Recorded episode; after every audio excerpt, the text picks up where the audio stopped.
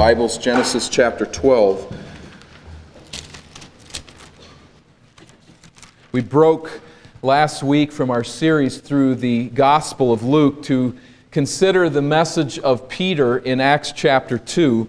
In that sermon, those of you that were with us last week, you'll remember that Peter demonstrates that two Psalms of David, written a millennium earlier, pointed prophetically to the resurrection of Jesus Christ and to the ascension of Jesus Christ. And since we took a break from Luke last week, I'd like to take the opportunity to look at one other passage that demonstrates from a different angle the Christocentricity of the entire Bible. That's a fancy word, but it makes sense to you, I think. Christ, the Christocentric the center, that Jesus is the center, even of the Old Testament text. David brought that out in his prophecy in an amazing way, and we find this is the case throughout the Old Testament, particularly at key places in the text. I'd like to demonstrate this from Hebrews chapter 7 today, but we'll start here in Genesis 12. Now, as we do this, I'd like you, first of all, if you will go with me across the pond, as they say, and picture yourself on the aisle of a great European cathedral. The arched ceiling rises high above your head. The stained glass windows filter beams of sunlight cascading over the ancient pews that are filled now in this great cathedral with people gathered to observe a wedding. They're all dressed in their finest, and following a dramatic pause, a grand pipe organ fills the cavernous cathedral with a joyous processional. You're standing there on the aisle, craning your neck back, and you see a single flower girl, as we call them, making her way slowly up the aisle. And as she passes, you wonder in your mind for a split second if you've ever seen a cuter girl in your entire life. There she is, dressed immaculately, cared for immaculately, and very beautiful in her own little way, a little representative of the bride who is soon to follow her down this same long aisle. Then, after several coupled attendants pass, the bride takes or makes this long procession herself to the altar. And as she passes you, you are struck with her beauty and so taken with her singular importance at this event that all thoughts of the cute little flower girl fade into the background. The bride is the main event, the center of attention, the one that the flower girl prepared you to see in this procession.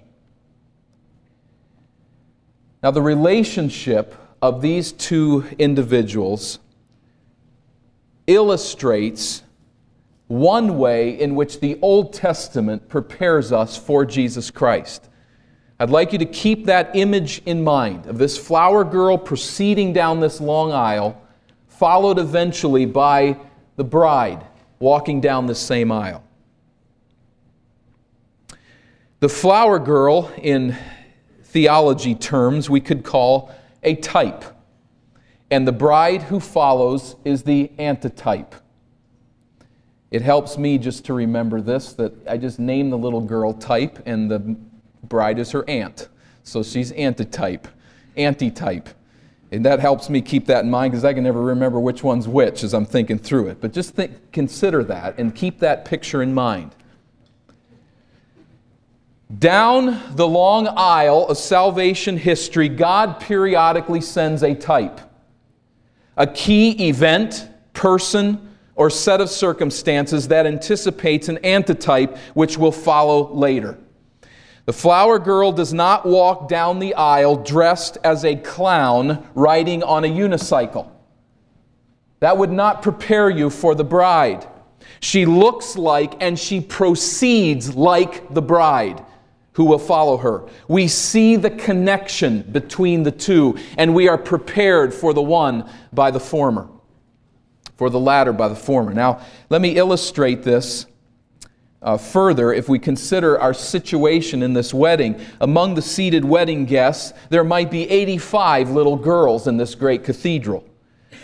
But this flower girl is obviously unique, isn't she? She has a unique relationship to the bride. In like manner, New Testament writers find types in the Old Testament text which point to antitypes in the New Testament, particularly to Jesus Christ.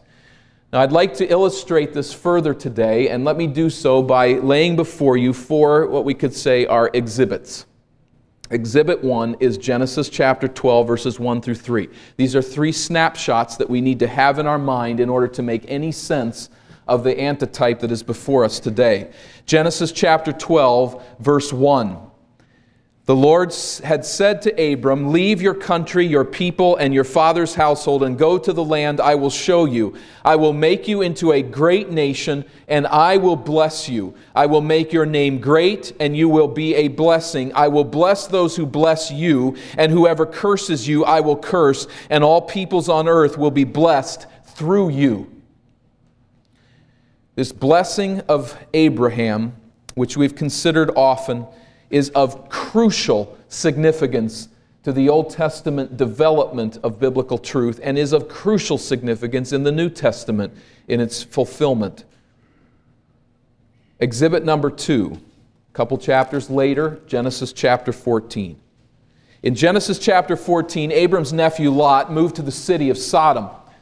Sodom was aligned with four other city states there on the southern end of the Dead Sea shores, and a, an alliance of four other kings from the Transjordan region crossed over the Jordan, came down into this area, defeated these five kings, and took Lot captive, Abram's nephew, and all of his possessions. Now, Abram, in an act of amazing faith in God, takes his small army of just over 300 individuals, chases these kings, and defeats them with his small army. He takes Lot back and he takes all of Lot's possessions back. As Abram is returning home from this stunning victory, we pick up the text in verse 17.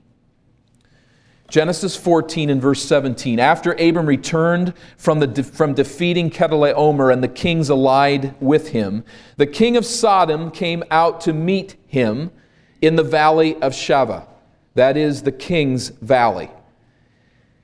The next thing that we read in the text in verse 18 is then Melchizedek, king of Salem. Now, Melchizedek will be considered in his meeting here with Abram down through verse 20. And you'll notice then in verse 21 that we have reference again to the king of Sodom. So, verse 17 introduces the king of Sodom. Verse 21, the king of Sodom is again mentioned. So, very clearly, verses 18, 19, and 20 are an interruption in the text. In this journey back, after this great defeat, Abram meets this Melchizedek a man of some mystery in the text. But notice in verse 18 what it says. Then Melchizedek, king of Salem, brought out bread and wine. He was priest of God Most High, and he blessed Abram, saying, Blessed be Abram by God Most High, creator of heaven and earth. And blessed be God Most High, who delivered your enemies into your hand. Then Abram gave him a tenth of everything. Three things that we must consider here. Melchizedek is, first of all, verse 18, a priest of God Most High. Now, is that a different God than the God of Abraham? Look at verses 19 and 20. Abraham was blessed by God Most High. Verse 20, and blessed be it God Most High who delivered your enemies into your hand. Clearly, we're talking about the same God. Melchizedek is a priest of the same God who has called Abram and blessed him and said that through him all nations of the earth will be blessed. Then Melchizedek vanishes from Scripture. Almost. Exhibit 3 the law at Sinai. Without turning there, we can go to the text in Exodus 20 and following, but there we find the tribe of Levi as God gives this uh, law to Israel, his chosen people. They've now exited out of Egypt. And in that law, there are regulations that lead, that the Levitic, uh, for the Levitical priests. That is, of all the 12 tribes of Israel, only the Levites will be priests. This is established by the Word of God. It is His command, and there is no equivocation on this. Only Levites are priests. Mount Sinai sometime after Abram's meeting with Melchizedek. Now, Exhibit 4, we have looked at already this morning, but I'd like to turn back to it just to place our eyes on it once again. Psalm 110, verses 1 and 4 in particular. Psalm 110.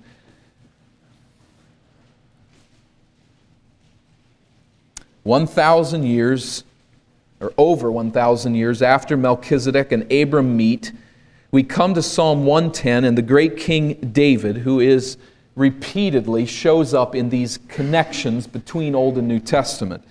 In Psalm 110, David writes, The Lord says to my Lord, Sit at my right hand until I make your enemies a footstool for your feet. Let that verse burn itself into your memory. It is a crucial verse in the New Testament. My Lord, remember, David is talking about someone who is going to be seated on his throne, and he calls this one his Lord. In the Hebrew idea, the Father is always greater than the Son, as we noted last week. And in the Hebrew idea, you could not call him then ever your Lord. But this monarch refers to one who will come after him as his Lord. This one, going on from last week, notice what it said about him in verse 4.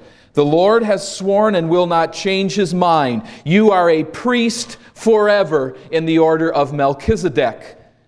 Now, David is over a millennium removed from the meeting between Melchizedek and Abram.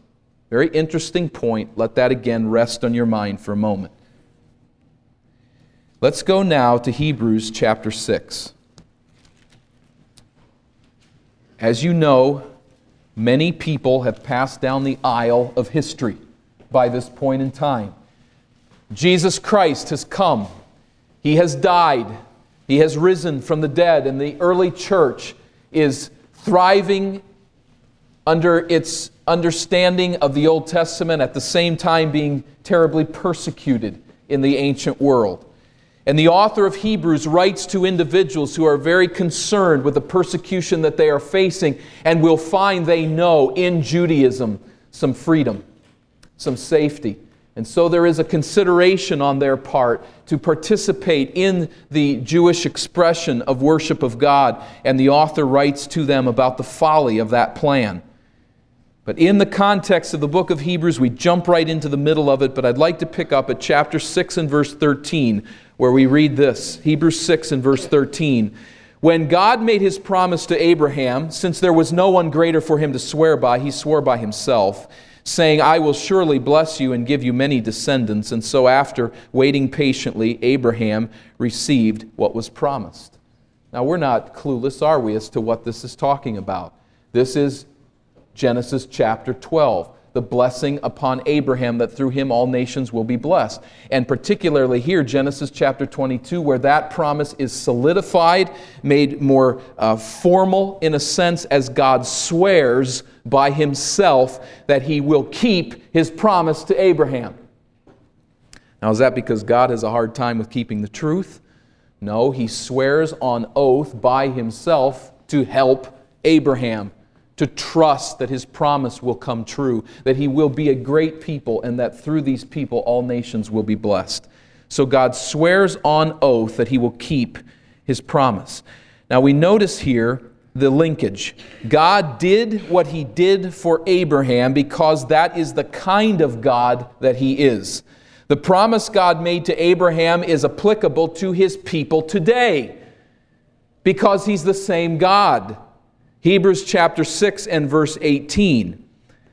Verse 18 God did this so that by two unchangeable things in which it is impossible for God to lie, that is, his promise and his oath, we who have fled to take hold of the hope offered to us may be greatly encouraged. I can be encouraged that God promised to keep his promise and took an oath to keep his promise to Abraham. I can be encouraged today by that because I serve the same God. You see the linkage in what has happened with Abraham and what is true in the life of the believer. Our hope is in the offspring of Abraham, Jesus Christ. This one, whom Hebrews will make clear, came and died in our place as a perfect sacrifice. And this one who has risen from the dead and has ascended to the right hand of the Father. This is the one who has come. Now notice verse 19. In light of all of that, 619, we have this hope as an anchor for the soul, firm and secure. It enters the inner sanctuary behind the curtain. That is our access to God now in light of the Old Testament tabernacle. Verse 20, where Jesus, who went before us, has entered on our behalf. He has become a high priest forever in the order of Melchizedek. Where'd that come from? Psalm 110, right? We've just read it. That was exhibit whatever, four. I can't remember what the number was.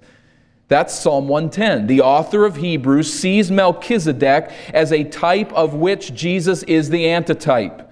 Jesus is, declares the author, a high priest forever in the order of Melchizedek. What in the world does that mean? Well, the very brief meditation David records in Psalm 110 is now expanded upon here in the light of the resurrection of Jesus Christ. And the author makes some very bold claims here, which are going to shake the world of somebody who is caught still in the old economy of the priesthood of the Levites. He says, number one, by way of proposition, that Melchizedek's priesthood is superior to the Levitical priesthood. Whoa! That's not what the Jews thought. There is no superior priesthood to Levi. Why? Because it came later in time. It replaced the Melchizedekan priesthood. It is later, and therefore it is better. No, says the author of Hebrews, let's go back to Psalm 110 and think more carefully about it. We have the historical event that we have already read about here in the first two verses of chapter 7 of Hebrews. This Melchizedek was king of Salem. Everybody agree? That's just Genesis 14. And priest of God Most High. Any argument with that? There can't be. Genesis 14. He met Abraham returning from the defeat of the kings and blessed him. That's just reading the text.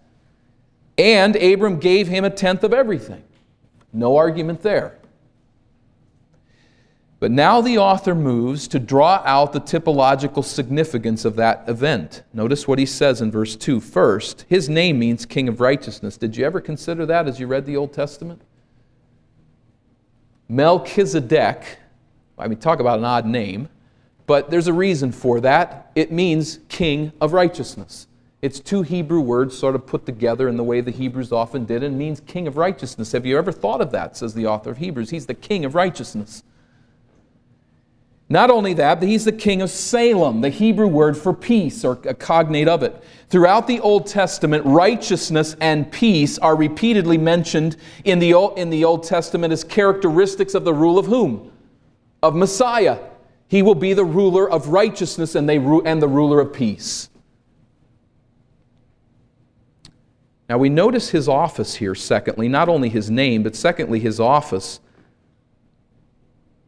Verse 3 Without mother or father, without genealogy, without beginning of days or end of life, like the Son of God, he remains a priest forever. Herein lies a great mystery for the Jewish thinker. He is king and he is priest. No one can argue that point from Genesis chapter 14. He is king and he is priest. This dual office was forbidden by the law of Moses at Sinai. Exhibit, exhibit 3. Priests had to trace their descent from the tribe of whom? The tribe of Levi. And kings generally came from the tribe of Judah, and in any event, no king ever served as a priest in the Israelite economy.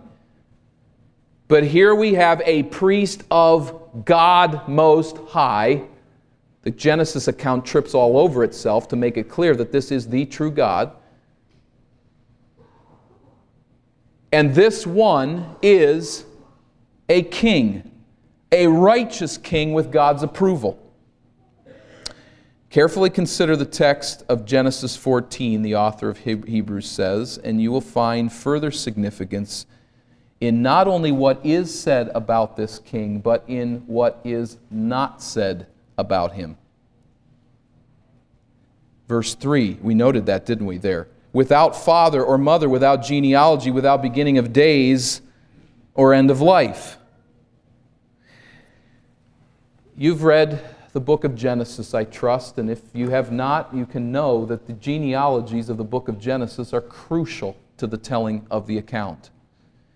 The genealogical descent of every important figure in Genesis is clearly recorded and carefully traced out. This is vital because it ties back to Genesis 3:15 and the prophecy of the one who will come through the woman that will crush the serpent's seed, and Genesis is working overtime to help us trace out that line to whom?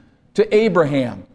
Genealogy in Genesis chapter 11 to Seth before him, and Enoch before him, and Noah before him in chapter 6, and to uh, Isaac and Jacob. And all, all of these have their genealogical record clearly founded in the book of Genesis. And here, waltzing into the scene, receiving gifts from Abraham, the one who is blessed, is this Melchizedek, and there's no genealogy anywhere.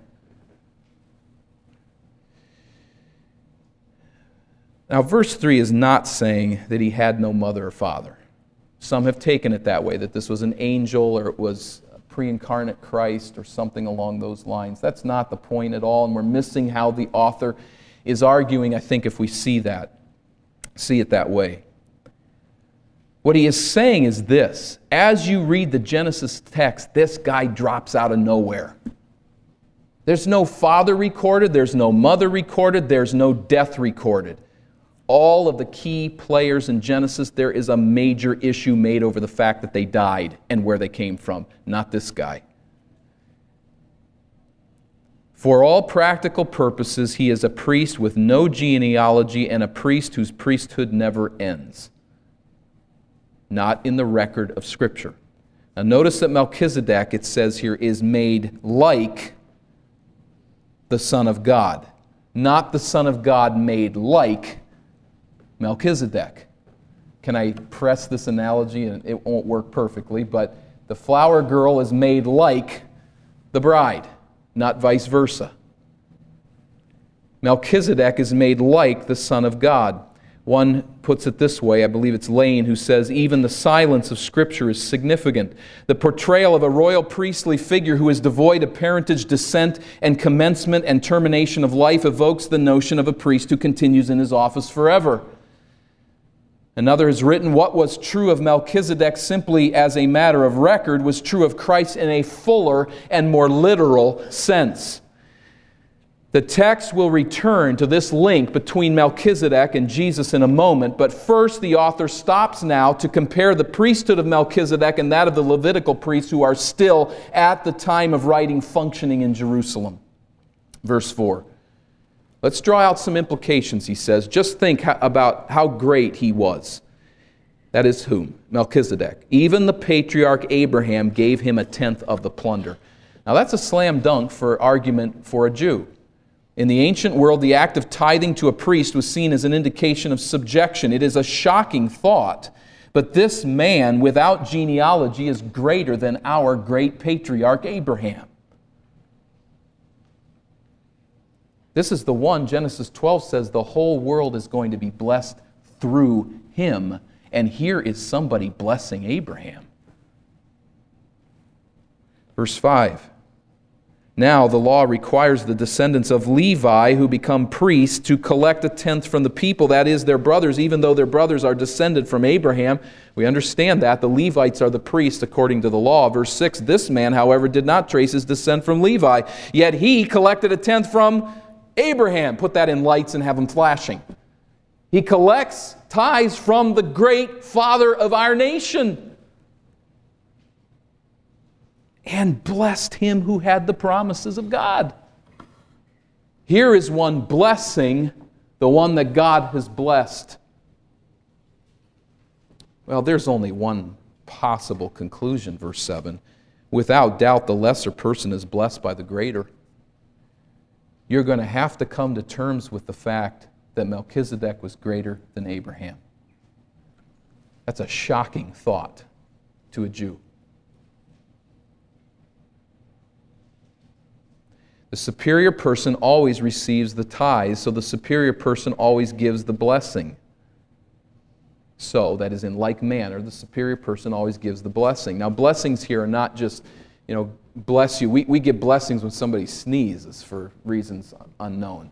But uh, th- that's not the point here. Their blessings of this time were formal events of committing someone to God almost as a priest in a sense. A father would bless his children in a unique way. We know of the blessings of Isaac and Jacob and, and, uh, and the problem with uh, Jacob and Esau. And these blessings were big deals. And it was an indication that you were in the place of authority over another. This is, this is foolproof. Verse 7. Now, notice verse 8 then. In the one case, the tenth is collected by men who die, but in the other case, by him who is declared to be living. That's a little stretch for us, but it's saying that in the first case, first part of verse 8, the Levites die. And there's a rule of succession because they die and their sons become the priests who collect the tithes. But remember here, this Melchizedek, the scripture never speaks of him as dying. So in his case, he's collecting tithes from Abraham in a eternal priesthood, at least the figure of an eternal priesthood. Verse 9, one might even say that Levi, who collects the tenth, paid the tenth through Abraham. So if it got tough for Gentiles in verse 8, verse 9 really gets hard for us. But here is that idea of family solidarity that was so intrinsic to the Jewish way of thinking. What a father does, his son does, and all of his sons after him. The father is always greater than the son, and if the father does something, then the son can be said to have done it in him.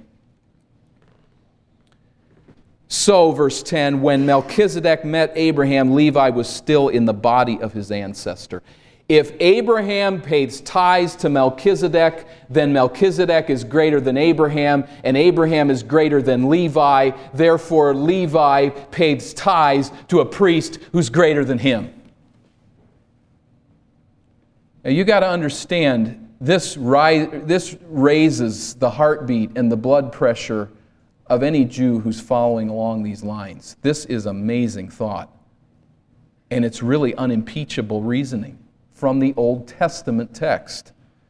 But this is hard to swallow. Melchizedek is a higher priesthood than Levi.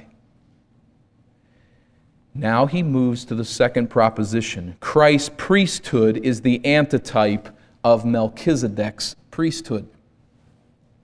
The inferiority of the Levitical priesthood is noted in verse 11. If perfection could have been attained through the Levitical priesthood, for on the basis of it the law was given to the people, why was there still need for another priest to come, one in the order of Melchizedek, not in the order of Aaron? We have the demonstration of inferiority here in verse 11 as God designed the Levitical priesthood, He regulated its function in the Mosaic law. But if God believed that the Levitical priesthood could fully provide forgiveness of sin and fully reconcile believers to God, why did God speak prophetically through David in Psalm 110 of a different priesthood? The only answer is this God understood that the Levitical priesthood would be a temporary measure. The greater priesthood was envisioned in this, what Hughes calls a flash of revelation in Psalm 110. And there really isn't a whole lot in between where Melchizedek meets Abram and where Jesus Christ comes. We just have this flash of revelation in Psalm 110 that says Jesus will be after the order of Melchizedek or prophesies that. To think of anything greater than the law was virtually impossible for a Jew. Rabbinic interpretation said that the Levitical priesthood surpassed Melchizedek. The author is saying the exact opposite. You are failing to see the progression of salvation history. You're failing to see the salvation, the progression of salvation history if you do not understand that Melchizedek is a superior priesthood. He is the type of a greater priest who would surpass the Levitical priesthood. And the objection will arise here. Now, wait a minute. You're saying that the law God gave so dramatically to Israel on Sinai, the law which stipulates the Levitical system, you're saying this is temporary and obsolete now? This is the implication he draws out in verse 12. For when there is a change of the priesthood, there must also be a change of the law. If the priest after the order of Melchizedek is here, then the Levitical priesthood is obsolete. And if the Levitical priesthood is obsolete, the law goes with it. Now, this is an interesting and something that I had never thought about before at all, but very interesting how the author puts it here that really, in the sense of chronological sequence, at least in the sense of reasoning, logic, logical sequence, the priesthood precedes the law. Now, it's very easy to think that the law is established on Mount Sinai and then God says, now we're going to need a priesthood here to get this together and work this out. When in fact, it is more that God establishes the priesthood as a means of working with his people and then says, now I will encode a law that will allow them to share with the people who I am. Now that another priest has come, there's a whole new order. And this priest has come. And that is the point the superiority of Jesus' priesthood in verses 13 and following. He of whom these things are said belonged to a different tribe, and no one from that tribe has ever served at the altar. What does that mean? Jesus comes from Judah. Nobody in Judah has ever been a priest, right? No one would argue that point. Verse 14 For it is clear that our Lord descended from Judah, and in regard to that tribe, Moses said nothing about priests. He is not a Levite, point number one. Point number two, he fulfills the Melchizedekian type, verse 15. And what we have said is even more clear if another priest like Melchizedek appears, one who has become a priest not on the basis of a regulation as to his ancestry, but on the basis of the power of an indestructible life. If Jesus has risen from the dead, he is like Melchizedek, and even in a superior way, he is one whose priesthood never ends. He is one with an indestructible life. The picture is Melchizedek is the flower girl. The coupled attendants who follow the flower girl are perhaps uh, the Levitical priests in the picture. And who is the bride? I know that's a, a bad analogy for us because we're the bride, but hang with me on the analogy. The bride is Jesus Christ. Do you see the point? The flower girl was preparing you for the bride. Those couples that are walking and preparing you for the bride, too, they're now past and it is time for Christ himself to walk the aisle of history. And in fact, he has when he defeated death. He's here. The priest, after the order of Melchizedek, has come, and his resurrection is proof.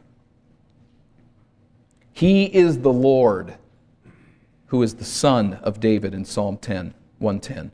David saw this greater son, verse 1 of that psalm, and he saw that he would be an eternal priest.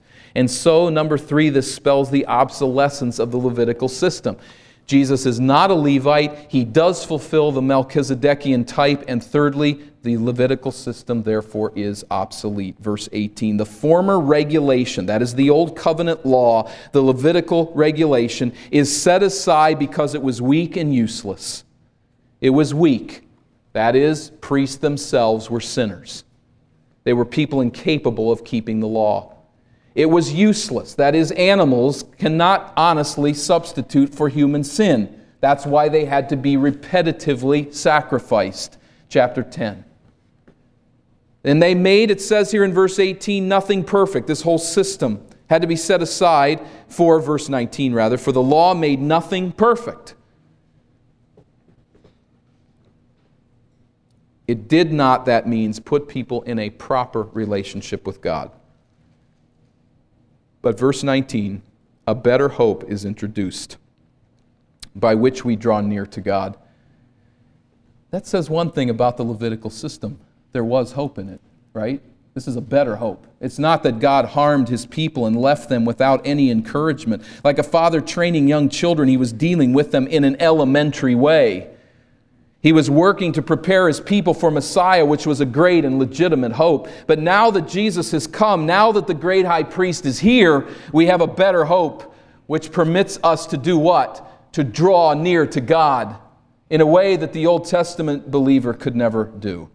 We have access to the Father through the Son, Jesus Christ, the great high priest. And as we gather on the Lord's Day here in this place to worship Him, we gather here because of what He has done. And we gather here as those who have been redeemed by His work. And we can come into the throne room of God like the Old Testament priest and walk right into the Holy of Holies and stand before the throne of God. And so we sing that song often before the throne of God above.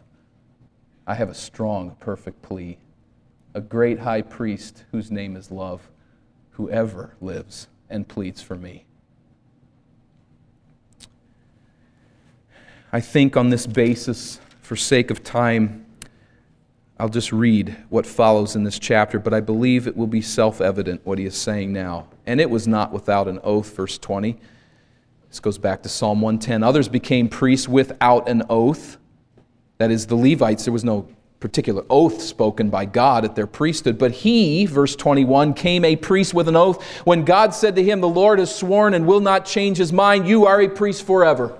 This is Psalm 110, where it says that you are a priest forever after the order of Melchizedek. Verse 22 Because of this oath, Jesus has become the guarantee or the guarantor of a better covenant. Now, there have been many of those priests since death prevented them from continuing in office. Makes sense? No Levite continues forever. Verse 24, but Jesus lives forever. He has a permanent priesthood. Therefore, he is able to save completely those who come to God through him because he always lives to intercede for them. Such a high priest meets our need. One who is holy, blameless, pure, set apart from sinners, exalted above the heavens. No Levitical priest, no Aaronic priest could ever claim that. Verse 27 Unlike the other priests, he does not need to offer sacrifices day after day, first for his own sins and then for the sins of the people. He sacrifices for their sins once for all when he offered himself. For the law appoints as high priests men who are weak, but the oath which came after the law appointed the Son who had been made perfect forever. This is a crucial point to determine if we truly understand what God is saying in His Word. This priest came and ended all priesthoods. And in fact, those within the Christian context who say that there is a continuing priesthood, do you know where they go for argumentation? Since the third century AD, they go for argumentation to the Levitical priesthood. And they say that Jesus Christ was a unique priest, but the Levitical priesthood continues on in the church. And what is so clearly missed is a place like verse 27. Unlike the other high priests, he does not need to offer sacrifices day after day, first for his own sins and then for the sins of the people. He sacrificed for their sins once for all. And that will be taken up in chapter 9 and chapter 10, where the author devastates all priesthoods in argumentation that is beyond answer. Because Jesus is the final high priest. He has done all that can be done. He does not need to be sacrificed again. He laid down his life once for all and is now the great high priest. What I hope that you will see through the development of this passage is that our salvation is no haphazard plan.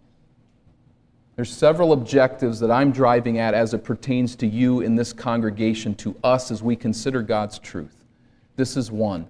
I want to continue to lay out the argument before us that God's salvation plan is no haphazard plan. He didn't figure out one day that some of Jesus' enemies were going to kill him and come up with plan B on the spot.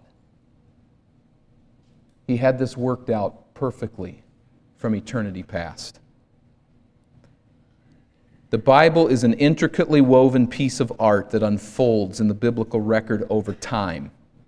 Secondly, I hope that we will also at least be able to consider that this unfolding revelation occasionally includes the use of types, the flower girl and her auntie. There's those people who grace the pages of Scripture or events on the pages of Scripture that are pointing to something deeper and fuller in the future. The goal of this type antitype is not curiosity. The goal is to see how the universe runs. Now, you, you can find some scholars somewhere, I think I've read a few of them from time to time, who you would think that it's all about curiosity. Isn't this cool to see how this works in the Bible? But let's get beyond just to see how it works, and it is amazing as we put it together. But let's remember the larger picture is to see that this is how God runs his universe. Hebrews 7 is not an easy passage to follow, but it gives us a window into how God sovereignly rules. God carefully orchestrates the procession down the aisle of history. Just a couple of illustrations I think will ring true in your own mind. There is the tabernacle, where God's presence comes down in this cloud, which gives way in time to the temple where the cloud of God, it's His glory comes, is so great that it drives the priests right out of the temple. And then there is, in the end, the great millennial temple, where the Lord Jesus Christ, God's very presence personified, rules. We could read the book of Matthew and see the exodus of Israel out of Egypt fulfilling the work of Jesus as he comes out of Egypt by, brought by his parents. Greater in God's redemptive plan was not several million slaves gaining freedom, but a little boy journeying north out of Egypt to the Israeli town of Nazareth. As God brings out his nation of millions of slaves, he has in his mind there is a greater son of Israel who's going to come out of the same country and he's going to enter into the promised land. God delivered his people out of Egypt as a paradigm for a Savior who would rock Galilee with his miracles and provide deliverance over the slavery of sin for his people when he died on Mount Moriah. I was helped uh, this week by a tip from Pastor Pratt on a book by a man by the name of Foulkes, who wrote a book, The Acts of God, and it's been helpful. I'd like to share just a few thoughts from this book as we conclude.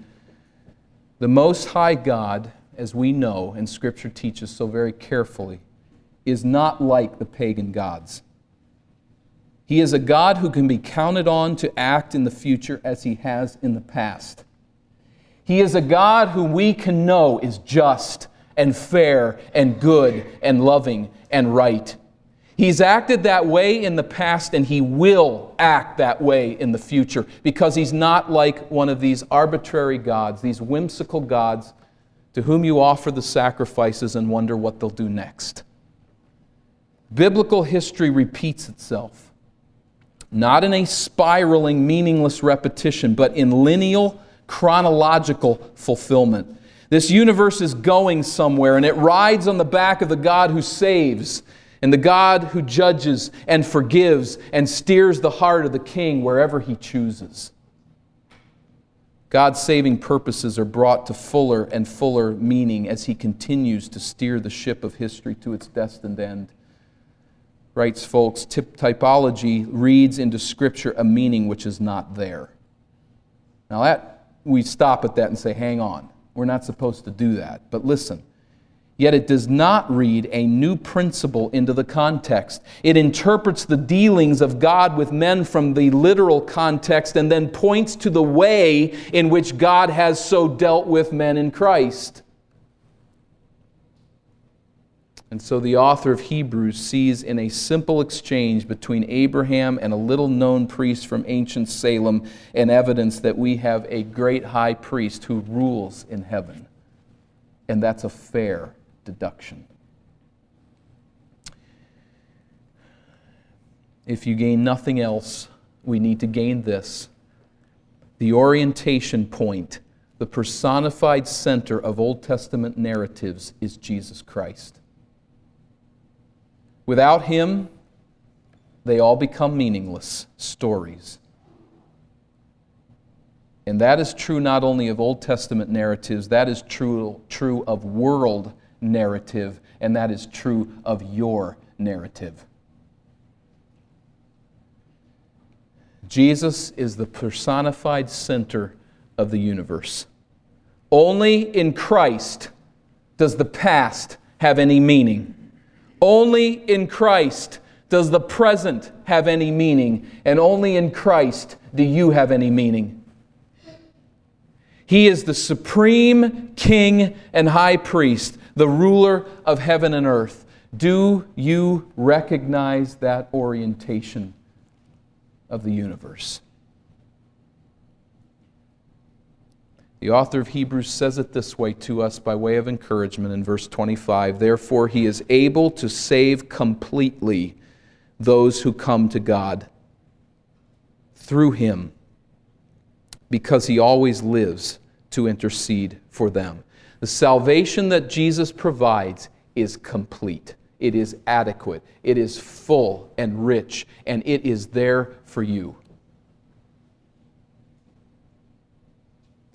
It is available to those who come to God through him.